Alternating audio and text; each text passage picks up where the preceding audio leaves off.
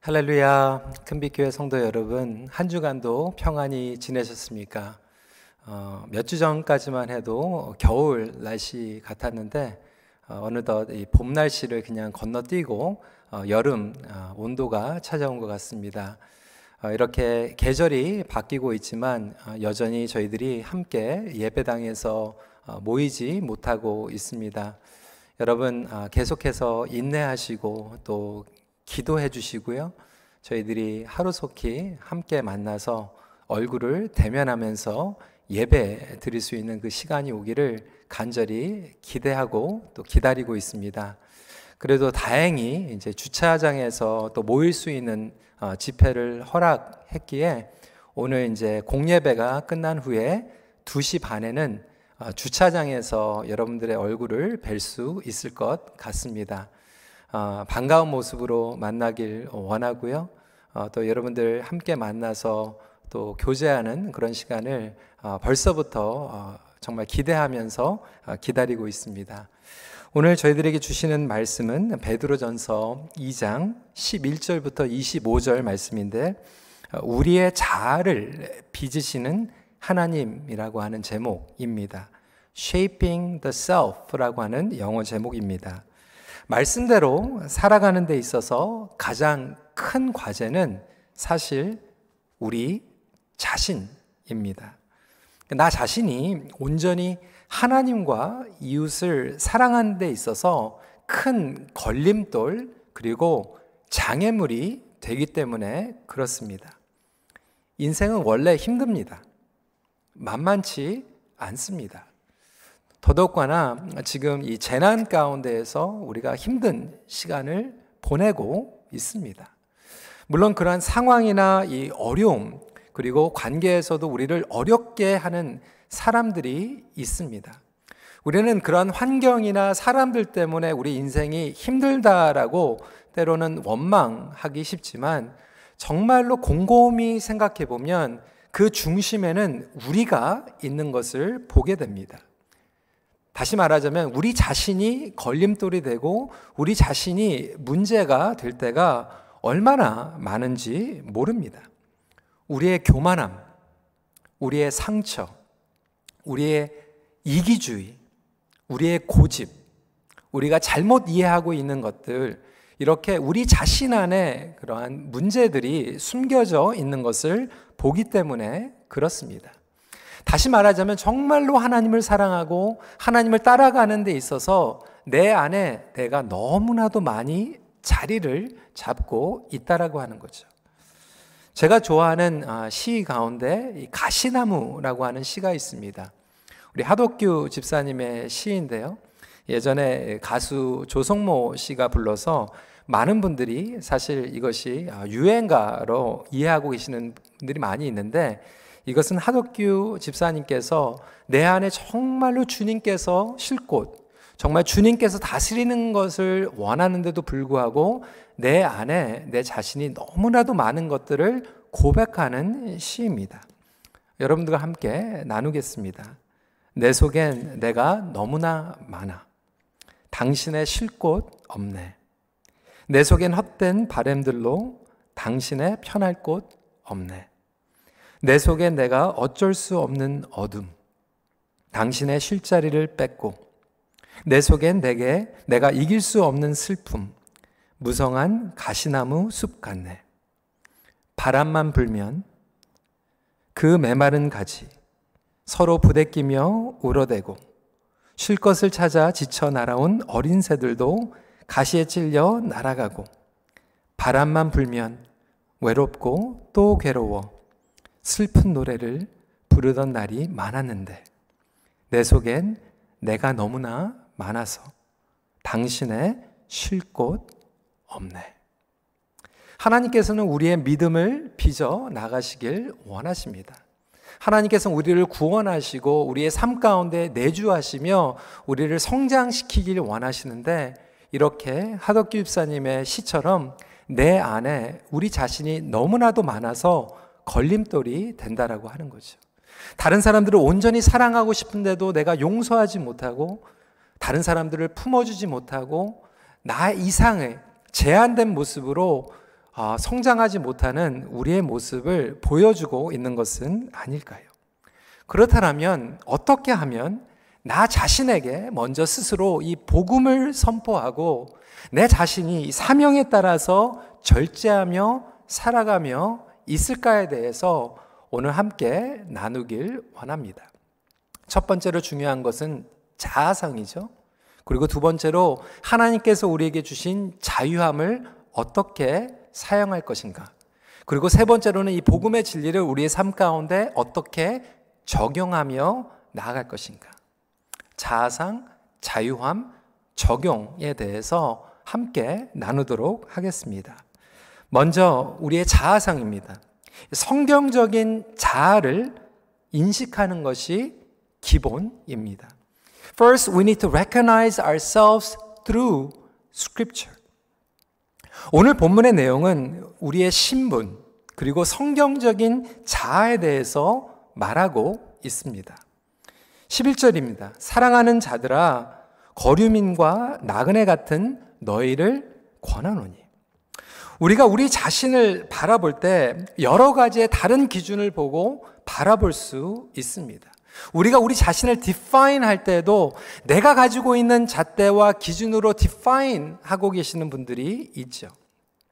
어떤 분들은 나름대로 건강한 자아상을 가지고 계십니다. 그래, 나는 괜찮은 사람이야. 이 정도면 괜찮은 거지. 라고 생각하시는 분들도 있을 거예요. 하지만 반면에 어떤 분들은 정말로 건강하지 못한 아, 그러한 자아상을 가지고 계시는 분들도 있습니다. 하지만 아무리 건강한 자아상을 가지고 있다고 해도 그 기준은 계속해서 흔들리고 올라갔다가 내려갔다 할 수 있다라고 하는 거죠. 어떤 날은 우리의 컨디션이 좋고 인생이 잘 풀리는 것 같으면 우리 자신이 생각해도 스스로 아, 나는 괜찮은 사람이야. 이 정도면 괜찮은 거야 라고 생각할 수도 있어요. 제 자신도 아, 이 정도면 그래도 내가 목회자로서 괜찮은 목회자 아닌가. 아, 이 정도면 내가 좋은 아들은 아닌가. 좋은 남편, 좋은 아빠야 라고 생각할 수 있을 거예요. 그런데 어떠한 관계의 갈등과 어려움이 찾아오게 되면 그 자아성이 무너질 때가 있어요. 아, 내가 어떻게 목회를 할 수가 있을까? 정말로 나는 부적절한 그리고 나는 정말로 아, 부족한 아, 그러한 사람 아닌가라는 생각을 하기도 합니다. 나는 안 좋은 아빠야. 안 좋은 남편이야. 나는 너무나도 부족해 라고 생각할 수 있다라고 하는 거죠. 그래서 내 자신이 잣대를 가지고 바라보는 나의 자아상은 계속해서 흔들릴 수밖에 없다라고 하는 거죠. 다른 사람들과 이 세상이 우리를 바라보는 자아상은 어떤가요? 여러분, 그것은 항상 조건적입니다. 다른 사람들에게 아무리 우리가 잘해준다고 해도 조금만 실수를 하면 다른 사람들은 우리를 공격할 수 있을 거예요. 불평할 수 있을 것입니다. 이 세상이 우리를 바라보는 그러한 가치관은 항상 조건적입니다. 직장에서도 우리가 프로핏을 많이 만들 때, 세일을 많이 할 때, 그리고 회사의 가치를 높여줄 때 우리의 가치, 자아상이 올라가겠지만 우리가 실수하거나 부족한 부분들이 보이기 시작하면 우리의 자아상은 흔들릴 수밖에 없다라고 하는 거죠. 그래서 내 자신이 바라보는 자아상도 아니고 세상과 이웃들이 바라보는 자아상도 아닌 베드로전서에서 이야기하고 있는 것은 하나님께서 바라보시는 자아상입니다. 그래서 성경에서는 과연 우리를 어떻게 바라보고 있는가? 성도 여러분, 하나님께서는 늘 저와 여러분들을 동일하게 바라보시는 줄 믿으시길 바랍니다. 그래서 오늘 이 말씀에서는 이 11절에 사랑하는 자들아 영어로는 beloved you are loved by God 하나님께서는 여러분을 사랑하고 있다라고 하는 것을 강조하고 있습니다. 이 자아상을 기초로 우리는 살아가고 있다라고 하는 거예요. 세상의 사랑은 조건적이고 내 자신이 나를 사랑하지 못할지라도 하나님께서는 여전히 우리를 조건 없이 사랑하시고 독생자 그리스도를 십자가에 죽이시기까지 우리를 아끼신다라고 하는 것을 강조하고 있는 것이죠. 그렇지만 사랑하는 자들아 오늘 보니까 거류민과 나그네 신분을 가지고 살아간다라고 얘기하고 있습니다. 엑사일이라고 하는 거예요. 여러분, 이 나그네라고 하는 의미는 무엇입니까? 바로 이 땅이 우리의 영원한 집이 아니라고 하는 것을 강조하고 있는 것이죠. 여러분, 우리가 이 땅에 이민 온 게 아니에요. 방문 온 것도 아니에요. 나그네로 거쳐가고 있는 것입니다. 하나님의 백성으로서 하나님의 사명을 가지고 이곳에 잠시 머물려서 불러주신 그 신분이 있다라고 하는 것이죠. 우리가 나그네로 살아가다 보면 이 땅에서 고난을 만나게 됩니다. 어려움이 찾아올 수밖에 없습니다. 보통 사람들 같으면 사실 어려움이 찾아올 때 그들의 정체성이 흔들릴 수밖에 없습니다. 나는 과연 누구인가? 나는 어떠한 목적을 가지고 살아가는가? 나의 가치관과 나의 정체성이 흔들릴 수밖에 없는데 베드로는 우리가 복음이 분명하고 하나님의 말씀이 분명하다라면 그 신분은 오히려 흔들리는 것이 아니라 더 확실하게 드러내 줘야 된다고 하는 것이죠. 하나님의 사랑받는 자녀들로서 그리고 거류민과 나그네로서 그 신분이 더욱더 분명하게 두드러지게 나타난다라고 이야기하고 있습니다. 그럴 때 고난과 어려움 가운데에서 분명한 자세를 가지고 살아가게 됩니다. 두 가지에 대해서 계속해서 강조하고 있어요. 더러운 것을 버리고 선한 것을 추구하는 자세로 살아가게 됩니다. 영어로 얘기하면 베드로가 우리에게 우리에게는 distinct 아이덴티티를 가지고 있다라고 설명하고 있고 그 distinct 아이덴티티를 가지고 있는 사람은 distinct 라이프스타일을 가지고 살아간다라고 이야기하고 있습니다. 12절 말씀 같이 한번 읽어볼까요? 시작. 너희가 이방인 중에서 행실을 선하게 가져 너희를 악행한다고 비방하는 자들로 하여금 너희 선한 일을 보고 오시는 날에 하나님께 영광을 돌리게 하려 그렇습니다. 구별된 자는 구별된 삶으로 반드시 연결되게 되어 있습니다. 여러분 세상을 살아가면서 억울함을 경험할 때가 많이 있지 않습니까? 근데 베드로는 오히려 성도들에게 그것이 당연하다라고 얘기하고 있는 거예요. 억울한 일을 당하는 것은 세상에서 당연하다. 우리가 정말로 복음 가운데서 선한 영향력을 끼치며 말씀대로 순종하며 살아가다 보면 오히려 억울하고 세상이 우리를 조롱하고 비방할 때가 많이 있다라고 하는 거예요. 그런데 많은 성도들은 이럴 때 이 신분에 그리고 정체성이 흔들립니다. 아니, 내가 좋은 일을 하려고 하는데, 말씀대로 살려고 하는데, 왜 나에게 어려움이 찾아옵니까? 하나님 저를 버리신 거 아닙니까? 하나님 살아계십니까? 우리는 오히려 하나님의 존재성을 의심하고, 하나님께서 우리를 사랑하시는가, 정체성이 흔들릴까 많이 있는데, 베드로 사도는 오히려 그것이 잘못된 생각이라고 얘기하고 있어요. 말씀대로 살아가면, 하나님의 자녀면 오히려 고난이 찾아오는 것이 마땅하다라고 설명하고 있습니다. 왜 그렇습니까? 이 세상은 말씀대로 살아가는 것을 원치 않기 때문에 그래요. 그럴 때 우리는 하나님을 의심하고 우리의 정체성을 의심하는 것이 아니라 오히려 그 가운데에서 하나님께서 우리를 사랑하시는구나. 그리고 하나님께서 나에게 이 땅에 미션을 주셨구나라고 하는 것을 다시 한번 되새기기를 원하십니다. 여러분 19절 말씀입니다. 부당하게 고난을 받아도 하나님을 생각함으로 슬픔을 참으면 이는 아름다우나. 여러분, 어두운 세상에서 빛을 비추고 살아가려고 할 때 모든 사람들이 다 좋아하고 고마워하고 칭찬하고 그러면 얼마나 좋겠어요. 여러분, 인생은 그렇지 않습니다. 심지어는 여러분, 가정에서도 마찬가지 아닙니까? 어머니, 아버지가 정말로 자녀들을 사랑하고요. 아낌없이 베풉니다. 사랑해 줍니다. 섬겨 줍니다. 정말로 좋은 것들을 좋은 길로 인도해 주려고 어머니, 아버지들이 얼마나 그렇게 기도하고 노력합니까? 근데 자녀들이 그걸 다 고마워하나요? 그러면 얼마나 좋겠어요. 아이들이 막 일어나가지고, 아, 우리 아버지, 우리 어머니 정말로 감사하다.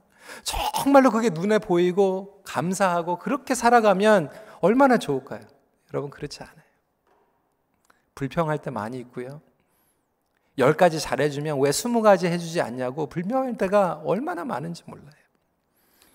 교회도 마찬가지입니다. 믿음의 공동체 가운데서도 마찬가지예요.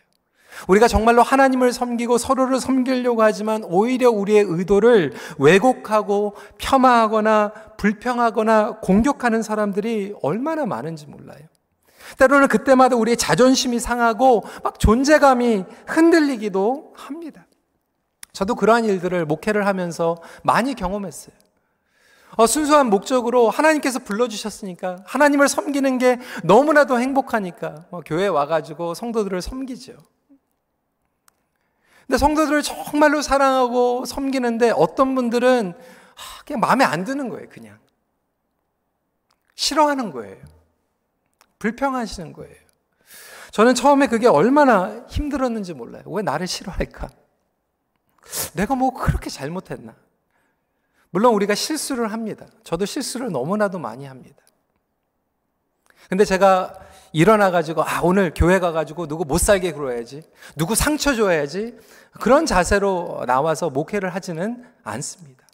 실수를 하는 것 뿐이에요. 그럼에도 불구하고 그것을 오해하고, 막 싫어하고, 불평하고 하면 제 마음 가운데 굉장히 안타까움이 찾아올 때가 있다라고 하는 거죠. 여러분들은 그런 경험을 해보지 않으셨습니까? 정말로 좋은 의도로 섬기고 싶은데 다른 사람들이 그걸 오해를 하는 거예요. 싫어하는 거예요. 불평하는 거예요. 그런데 하나님께서는 오히려 이런 것들이 당연하다라고 말씀하고 계십니다. 예수님은 죄가 없으셨던 분이에요. 여러분, 우리는 죄가 많이 있습니다. 근데 예수님은 죄가 없으신데도 불구하고 사람들이 불평했어요.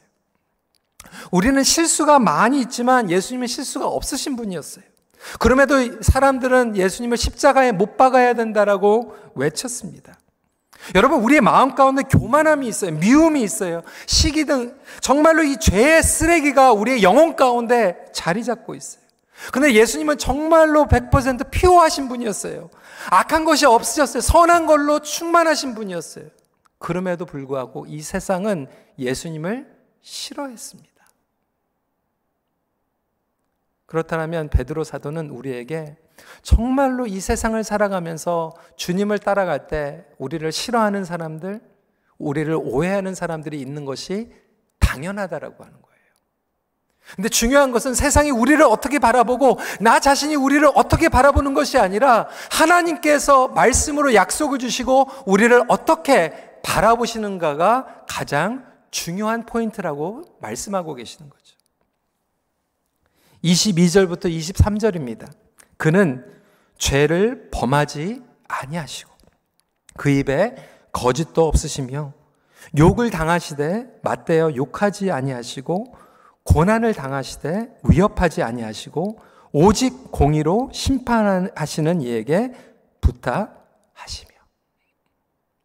여러분 하나님께서는 우리의 죄를 보시면서 여러분 사람들은요 우리의 죄, 우리의 실수를 정말 하나님께서 보시는 것과 비교할 수 없는 그 1%, 0.1% 보면서도 욕하지 않습니까?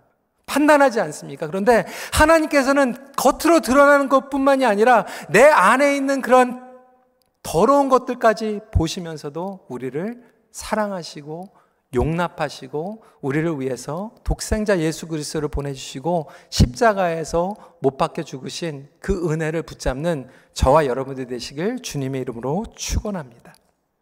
그렇다면 나의 월드는 뭐냐면 정말로 다른 사람들에 의해서 흔들리는 것이 아니라 내가 어떻게 사랑을 받고 있는 사람인가? 내가 주님을 얼마만큼 사랑하고 살아가고 있는가? 내가 주님을 얼마만큼 나타내고 있는가를 통해서 나의 월드가 드러나게 되는 것 아니겠습니까?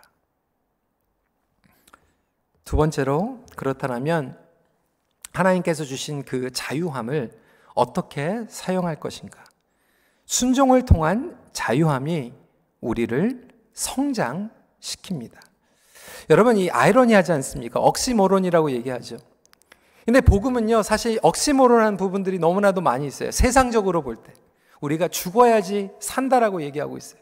우리 자신을 부인해야지 우리가 정말로 생명을 누릴 수 있다라고 설명하고 있어요.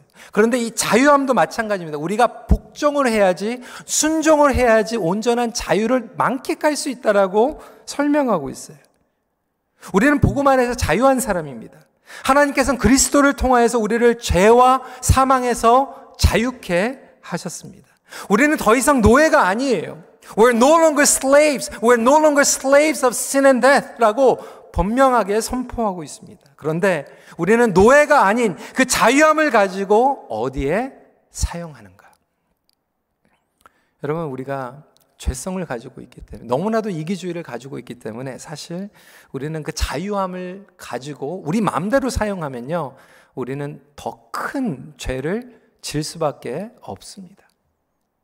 인간은 타락했기 때문에 그렇습니다. 철저하게 자기 중심이기 때문에 그렇습니다.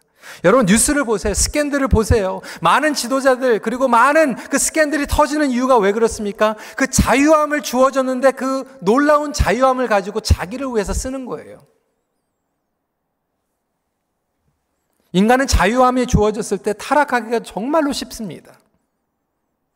우리가 정말로 자유한 시간을 가질 때 진짜로 그 사람의 믿음과 영성이 드러난다고 이미 몇 번이나 말씀을 드리지 않았습니까? 여러분 자유한 시간을 가지고 어떻게 사용하고 계십니까? 아무도 여러분들을 컨트롤하지 않고 여러분들에게 모든 것들이 주어지고 자유의 시간과 자유의 물질과 자유의 그런 모든 것들을 할 수 있을 때 여러분들은 그것을 가지고 어떻게 사용하고 계십니까?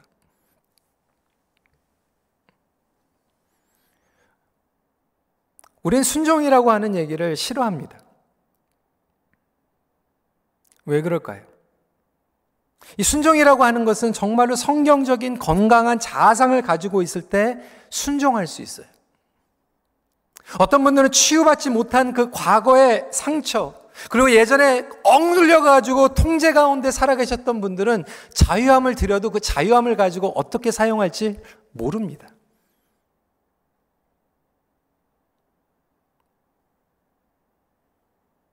미성숙한 사람에게 자유가 주어지면 그 자유를 가지고 방탕의 길로 죄의 길로 빠져들 수밖에 없습니다. 정말로 자유를 온전히 사용하는 사람들은 성숙한 사람이죠.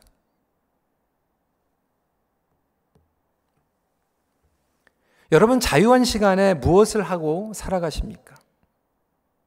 정말로 여러분들이 갈망하는 것은 무엇입니까? 근데 구약에 보면요. 종 가운데에서도 제도가 주어졌어요. 정말로 주인을 좋아하고 존경하면 평생 주인을 종으로 섬길 수 있는 제도를 하나님께서 허락해 주셨어요. 아니, 이해가 안 될 수 있어요. 아니, 종의 노예 신분에서 우리가 자유할 수 있는데 왜 끝까지 그 종을 섬기는가? 그만큼 그 종, 종이 그 주인을 존경하고 사랑하고 신뢰하게 되면 자기의 자신을 바뀔 수 있다라고 순종하는 자리로 나갈 수 있다라고 하는 거죠. 근데 하물며 여러분 우리가 사람을 존경해도 그렇게 신뢰하며 나아가게 되는데 하나님께서 저와 여러분들을 사랑하시고 우리가 그 하나님의 은혜와 하나님의 보호하심과 공급하심을 경험했다라고 한다면 우리는 정말로 그 자유함을 가지고 하나님 앞에 순종하지 않겠습니까? 하나님께서는 한 번도 우리를 실망시켜 주시지 않고, 하나님은 한 번도 우리를 버리시지 않고, 하나님께서는 한 번도 우리에게 해코지 하시는 분이 아니신데, 정말로 하나님의 그 온전하시고 선하신 그 뜻을 이해하면 이해할수록 우리는 우리의 자유함을 하나님 앞에 맡기게 되고, 하나님 앞에 순종하게 된다라고 하는 것이죠. 그러한 관점에서 16절은 이렇게 얘기하고 있습니다. 너희는 자유가 있으나 그 자유로 악을 가리는데 쓰지 말고 오직 하나님의 종과 같이 하라. 복음을 정말로 이해하고 하나님을 사랑하는 사람들은 그 자유함을 가지고 악에 쓰는 것이 아니라 하나님의 종이 되는데 스스로 자유함을 가지고 순종하며 나간다라고 하는 거죠. 여러분, 사람은요, 사랑해야 하는 존재입니다. 섬겨야 하는 존재입니다. 하지만 믿는 대상이 되어서는 안 됩니다. 물론 신뢰가 기초가 되는 것은 아, 중요한 것이겠지만 하나님을 믿는 것 같이 하나님을 의지하는 것 같이 사람을 의지해서는 안 됩니다. 여러분, 저는 제 자신을 사랑해야 합니다. 하지만 저는 제 자신을 믿어서는 안 됩니다. 제 자신이 저를 믿을 때 넘어지기가 얼마나 쉬운지 몰라요. 오히려 하나님께서는 나에게 자유함을 주셨을 때 그 자유함을 가지고 내 스스로가 나를 믿는 것이 아니라 하나님을 믿고 하나님 앞에 discipline을 가지고 나아가는 그 시간을 통해서 순종을 통해서 내가 성장할 수 있다라고 하는 거예요. 내가 내 자신을 믿는 것이 아니라 내 안에 내주하시고 인도하시며 하나님을 믿을 때 성장할 수 있다라고 하는 거죠. 사랑하는 성도 여러분, 여러분도 여러분 자신을 믿지 마세요. 우리가 우리 자신을 믿을 때 우리는 넘어질 수밖에 없어요. 실망할 수밖에 없어요. 그런데 우리 안에 계시는 하나님을 믿으며 나갈 때 우리는 우리 삶 가운데 흔들리지 않는 자상과 우리의 끊임없는 성장을 경험하게 됩니다. 저와 여러분들에게 주어진 그 자유함, 그것을 가지고 어떻게 순종하며 나아가고 계십니까?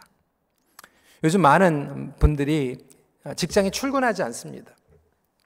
재택근무하는 경우들이 많이 있어요. 자유함이 주어진 거죠.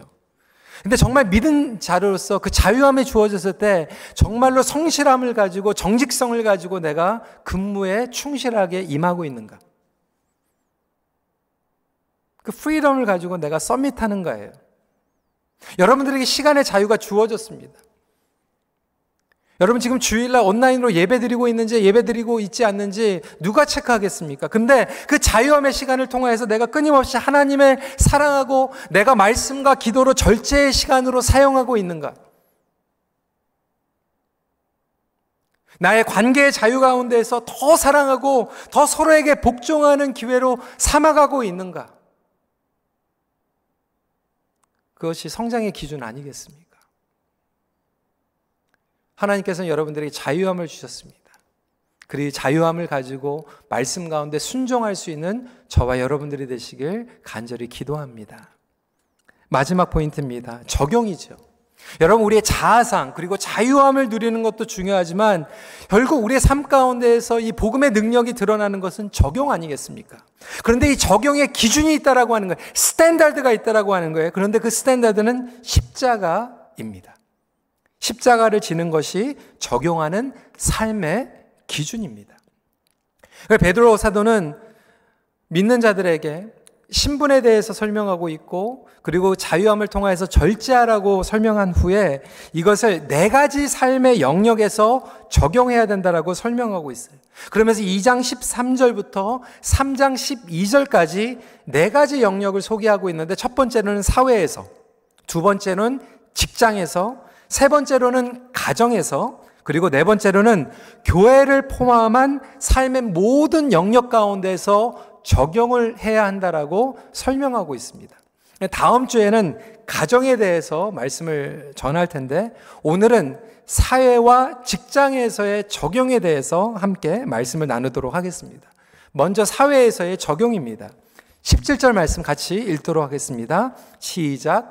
묻 사람을 공경하며 형제를 사랑하며 하나님을 두려워하며 왕을 존대하라라고 말하고 있습니다. 베드로 사도는 믿는 자들에게 왕을 존대하라, 왕을 리스펙트해야 된다라고 말씀하고 있습니다. 여러분 조심해서 들으시기 바랍니다. 좀 조심스러운 분이에요. 그러니까 부분이에요. 정치적으로 이렇게 굉장히 민감한 상황이기 때문에 그렇습니다. 근데 베드로 사도는 자기와 정치성적인 성향이 다를지라도 존경하라고 이야기하고 있어요. 물론 믿는 사람들로서 잘못된 것은 잘못된 것이라고 우리는 말해야 됩니다.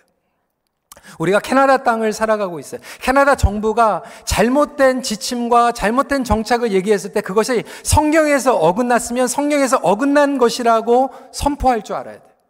우리는 타협해서는 안 됩니다. 하나님의 말씀에서 벗어난 것은 하나님의 말씀에서 벗어났다라고 얘기할 수 있어야 돼요. 하지만 존대하는 예우를 갖추어서 하라고 이야기하고 있습니다. 여러분 그 상황을 우리는 봐야 돼요. 여러분 베드로 사도는 지금 정부로부터 로마의 정부로 핍박을 받고 있는 그런 상황 가운데 얘기하고 있어요. 로마가 믿는 사람들을 핍박하고요. 죽였어요. 감옥에 가두었어요. 복음을 전하지 말라고 얘기했어요. 그리고 베드로도 스스로 자기가 그러한 핍박을 받았습니다. 잘 아시는 것 같이 사도행전 3장 같은 경우에 성전 미문에서 안준뱅이를 치유했어요. 그것을 지도자들이 문책을 합니다. 복음을 전하지 말라고 얘기합니다. 베드로를 감옥에 가둬버립니다. 야고보를 죽여버려요. 그 가운데서 너무나도 중요한 그 기준 가운데 하나님을 섬길 것인가, 사람을 섬길 것인가. 하나님을 섬길 것인가, 정부를 섬길 것인가. 분명합니다. 하나님을 섬겨야 돼요. 우리가 하나님을 섬기고 하나님의 말씀대로 목숨을 걸어야 됩니다. 그럼에도 불구하고 존경하라라고 이야기하고 있어요. 신앙을 탄압하는 정부, 사회를 향하여서도 존대하라는 말을 하고 있습니다. 여러분, 우리가 캐나다 땅을 살아가면서 못마땅하고 동의되지 않는 부분들도 있습니다. 저 너무나도 안타까운 것은요. 정부가 뭐 필수, 뭐 비필수 뭐 나누면서요. essential, non-essential 얘기를 나누면서 LCBO는 essential인데 교회는 non-essential. 1차, 2차 막 얘기하는데 교회에 대한 언급은 없어요. 근데 미국은 보니까 이 트럼프 대통령이 그래도 교회는 essential이라 막 이렇게 얘기하는데 캐나다에서는 그런 얘기도 하지 않고 있어요. 얼마나 답답한지 몰라요.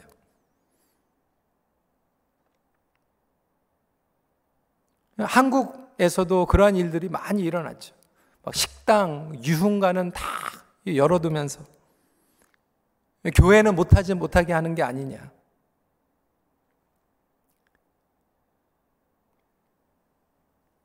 근데 여러분, 우리가 나그네로 엑사일로 살아가면서 다니엘과 새 친구들을 우리는 기억해야만 합니다. 그들은 바벨론에 잡혀갔어요. 정말 말씀과 어긋나는 정책을 펴 나갈 때 그들은 타협하지 않았어요. 양보하지 않았어요. 신앙을 지켰어요. 여전히 예루살렘의 성전을 향해서 기도했어요. 우상에게 숭배하지 않았어요. 하나님 앞에 예배를 드렸어요. 하지만 왕을 존중하면서 신앙을 지켰다라고 하는 거예요. 여러분, 이 땅에서 온전한 지도자는 없습니다. 이스라엘에 온전한 왕이 없었던 것 같이. 심지어는 하나님의 마음에 합당한 다윗까지도 온전하지 못했어요. 그래서 우리는 사회를 살아가면서 이 땅의 왕에게 기대를 갖는 것이 아닙니다. 이 세상의 왕은 정말로 세워졌다가도 추락할 수밖에 없는 존재예요. 인간은 죄인이라서 금세 부패해지고 권력을 남용하고 폭력하고 가능하면 독재까지도 하는 것이 인간입니다. 그래서 우리는 이 땅에 소망을 두지 않는 나그네로 살아가야 한다라고 하는 것은 우리의 영원하신 왕은 예수 그리스도라고 하는 것을 선포하며 살아가는 것입니다. 그래서 이 땅의 왕을 존중한다는 얘기는 뭐냐면 동의하는 것이 아니라 이 땅의 왕들을 위해서 기도하라는 얘기예요. 끊임없이 기도하라는 거예요. 동시에 나라를 위해서 지도자들을 위해서 마음을 다해서 하나님 앞에 간절한 마음으로 기도하는 마음들이 저와 여러분들에게 있는가? 그 기준이 무엇입니까? 나의 정치적인 성향이 기준이 되는 게 아니에요. 그 기준은 십자가라고 설명하고 있는 거예요. 나의 자아가 기준이 되면 우리는 지나친 기대를 하거나 지나친 실망 가운데 분노를 하게 돼요. 내가 특정한 것에 기대를 하거나 분노를 하는 그 자체는 이미 내 안에 잣대가 무너졌다라는 거예요. 복음 중심의 균형이 밸런스가 깨졌다라고 하는 거예요. 베드로 사도는 그 기준 자체가 어느 정부가 아니라 내 안에 살아계신 예수 그리스도. 십자가가 기준이 될 때 우리는 흔들리지 않고 하나님의 말씀 가운데 살아가게 됩니다. 이 땅에서 죄로 인하여 오는 불공평함, 부정부패와 싸워야 하지만 언제나 그로 인하여 타락이 올 수밖에 없다라고 하는 것을 영적으로 인정하고 깨어 있어서 기도해야 한다라고 하는 것이죠. 사는 성도 여러분, 십자가가 기준이 되는 사회의 적용의 삶을 살아갈 수 있기를 다시 한번 간곡히 부탁을 드립니다. 예수 그리스도께서는 억울함 가운데서도 십자가를 감당하시고 그 중심이 흔들리지 않으셨습니다. 직장에서도 마찬가지예요. 18절 말씀 같이 읽어볼까요? 시작. 사환들아, 범사의 두려워함으로 주인들에게 순종하되 선하고 관영하는 자들에게만 아니라 또한 까다로운 자들에게도 그리하라. 우리가 직장 생활을 하면서 내 마음에 들고 나를 인정하는 버스가 있을 수도 있어요. 그런 회사도 있습니다. 그런데 반면에 우리를 통제하고 억압하고 정말 우리에게 불공평하게 인정하지 않는 그러한 매니저나 상사들도 많이 있다라고 하는 거예요. 아니, 더 많을 거예요. 그러한 시스템 가운데에서 직장 생활을 하는 분들이 얼마나 많은지 몰라요. 학교에서도요, 우리가 믿는 사람들이기 때문에 우습게 여기고 막 정죄하는 교수들도 많이 있습니다. 폄하하는 교수들 많이 있어요. 그런데 그러한 시스템 가운데에서도 하나님께서는 우리를 끊임없이 빚어가시겠다라고 하는 거예요. 좋은 상사가 있든지 안 좋은 상사가 있든지 상관이 없이 하나님께서 우리를 그것을 통하여서 빚어가고 계시다라고 하는 거죠. 직장에서 어려운 일이 있을 때, 불공평한 일이 주어졌을 때, 하나님께서는 과연 우리를 어떻게 빚어가시는가? 우리의 마음과 믿음을 빚어가시죠. 우리의 동기를 빚어가시는 거죠. 우리가 실수했을 때 어려운 일을 경할 때가 있어요. 하지만 때로는 우리가 실수하지 않고 열심히 했는데도 어려움을 당할 때가 있지 않습니까? 그런데 오늘 베드로 사도는 우리에게 이렇게 얘기하고 있어요. 우리가 정말로 잘못하고 실수했으면 그것을 통하여서 배우라는 거예요. 인정하라는 거예요. 그리고 성장하면 되는 거예요. 그런데 억울하게 우리가 어려움을 당했을지라도 어, 이상해 여기는 것이 아니라 예수 그리스도의 십자가를 바라보라는 거죠. 부당하게 억울함을 경험해도 당연한 것이고 정말로 부족하고 잘못된 것이 있으면 그것을 통하여서 뉘우치고 수정하고 극복하며 성장하면 얼마나 감사한 일입니까? 우리는 과연 직장에서 우리의 동료와 상사를 위해서 얼마만큼 기도하고 있는가? 단순히 페이체크를 받기 위해서 아, 정말 억울해도 그냥 견뎌야지 그것이 아니라 하나님의 영광을 드러내기 위해서 억울해도 감당할 수 있는 저와 여러분들이 되시길 주님의 이름으로 축원합니다. 24절부터 25절 말씀입니다. 친히 나무에 달려 그 몸으로 우리의 죄를 담당하셨으니 이는 우리로 죄에 대하여 죽고 의에 대하여 살게 하려 하심이라.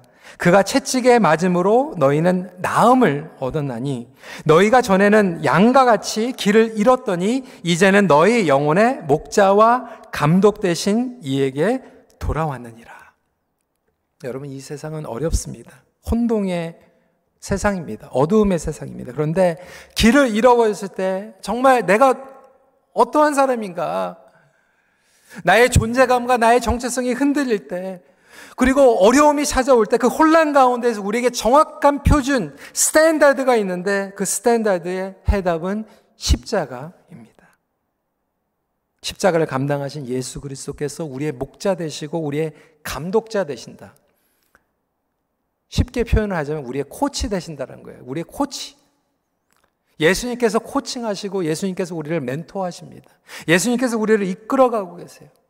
그래서 이 정부 그리고 직장에서 이 흔들리고 정말로 혼동스러울 때 우리의 기준은 십자가가 됨으로 말미암아 과연 나는 나 자신을 부인하고 예수 그리스도의 생명을 전하고 있는가가 표준이 될 때 우리는 복음을 온전히 적용할 수 있는 삶을 살아가게 됩니다.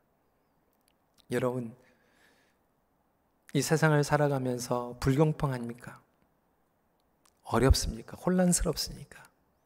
그 시간을 통해서도 하나님께서는 우리를 빚어 나가고 계십니다.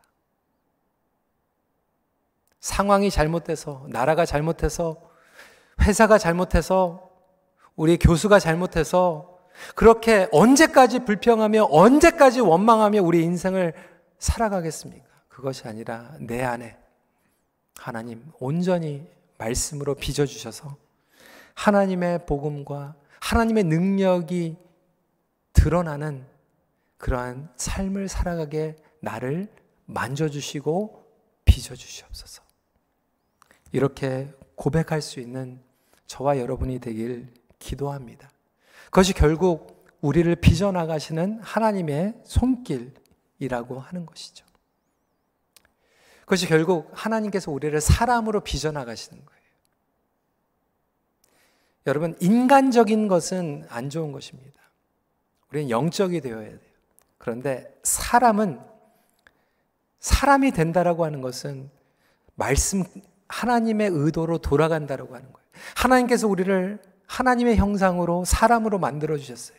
하나님께서 우리를 말씀으로 사람 되게 하십니다. 저와 여러분들이 이러한 어려운 시간을 통하여서 정말로 사람이 되길 원합니다. 하나님 안에서 정체성을 찾고 자유함을 누리고 말씀 가운데 적용해 나가 온전한 사람이 되기를 바랍니다. 말씀을 마칩니다. 날마다 주님을 따라갈 때 우리 자신을 빚어주시는 은혜를 경험하십시오.